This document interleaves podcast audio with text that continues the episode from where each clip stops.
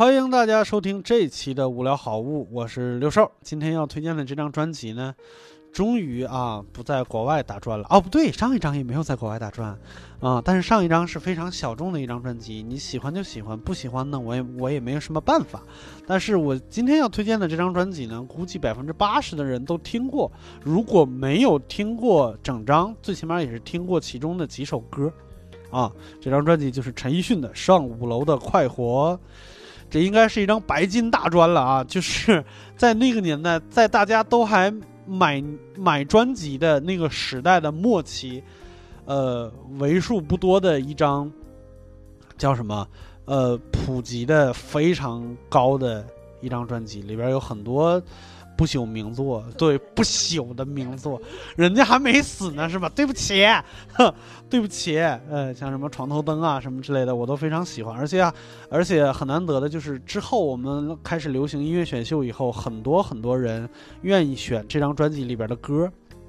但是为什么选这张专辑呢？恰好就是，呃，我到现在为止都记得一个音乐选秀节目，好像是那个台湾的《超级星光大道》的第一季，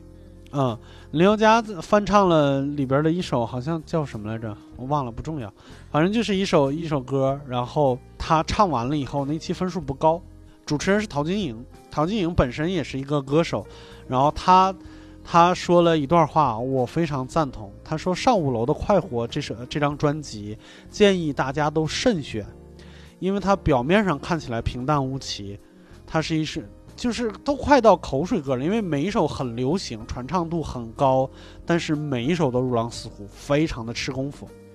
啊！不管是编曲，尤其是在陈奕迅在这张专辑上，应该是下了很多唱的功夫在里边，嗯，就不管是来回升，就来回转 key 也好，或者是呃是考验你的肺活量也好，他在这上面下了很多很多的功夫，所以这张专辑是非常精益求精的一张专辑，而且里边的每一首歌基本上都很好听。而且我为什么那么喜欢一张专辑一张专辑的推荐歌呢？因为在大家，尤其是那个年代的专辑，大家在排一张专辑是非常费心思的一件事情。比如说像我打比方说，就算是任任贤齐像什么心太软那种专辑，呃，心太软之后，比如说他成名了，伤心太平洋这种专辑成名了以后，给他写歌的人很多，然后往往公司投稿的人也很多，他们往往是从几百首歌里边选出十首来，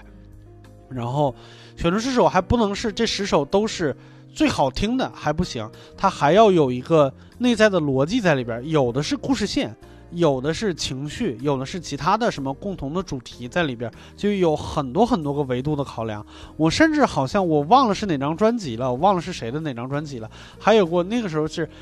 以磁带的逻辑在选专辑，就是 A 面第一首和 B 面第一首是对应的啊，然后 A 面最后一首是什么样的？就是他们甚至在排专辑的时候，第一首、第二首就是是什么类型的歌，什么多少拍什么之类的都有考量，所以是非常吃功夫的一件事情。然后说回到陈奕迅这个人呢，我一直觉得他在音乐上面是有一种病态在的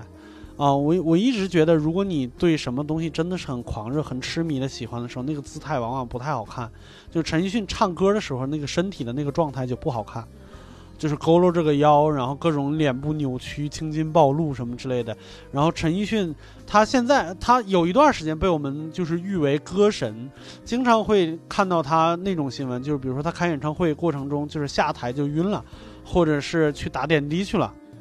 嗯，然后甚至还还还潜移默化的影响到了他的呃审美。他在唱歌的时候，有的时候会选一些，比如类似于字眼是什么精神病人啊，什么什么，就近乎于疯狂的这种字眼，就是比较敢玩，比较敢用词儿，就这种感觉，都是他对这件事情非常痴迷的一个表现。比较那个能有代表性的，就是大家去 K T V 的时候，经常会有人不知死活的点一首歌叫《浮夸》，对，这首歌就是呃，说实话，除了呃林志炫和许岑以外，我这两个人我没有听过其他人唱这个歌唱得更好听，当然我听过的也很少了，嗯、呃，听流行音乐听得很少，嗯、呃，就是大家经常在 K T V 点的那个版本，就是他那个演唱会的版本，在我看起来不是一个自然的状态。就简单讲，用我们无聊斋经常的修辞方式是，可能是吃了点薄荷，就那个状态，他他我感觉不是一个正常的一个一个状态，或者是他真的有能力在唱这首歌的时候把自己的情绪完全调动起来，因为他本人也是个演员嘛，能做到这种事情我我也不奇怪。嗯，就是他能把自己融入到那首歌那，然后来表现一个那么近乎于执着的歇斯底里的一个状态，那我觉得能做到这一步非常不容易。那上五楼的快活这张专辑呢，就是浮夸那一首歌的稍微 peace 一点的版本，就是没有那么极致。当然它里边有一首歌新的距离，就是我刚才说的林宥嘉翻唱那首歌，也有一点那种感觉了，歇斯底里的那种感觉了，但是就那么一瞬间过了就过了。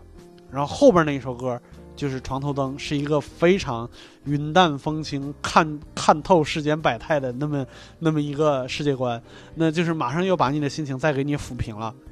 所以这张专辑也是非常有意思的专辑。如果你喜欢这张专辑呢，或者是喜欢我们这期节目，欢迎你把我们这期节目转发到朋友圈或者是微博。那今天的分享到这儿结束了，我们再见。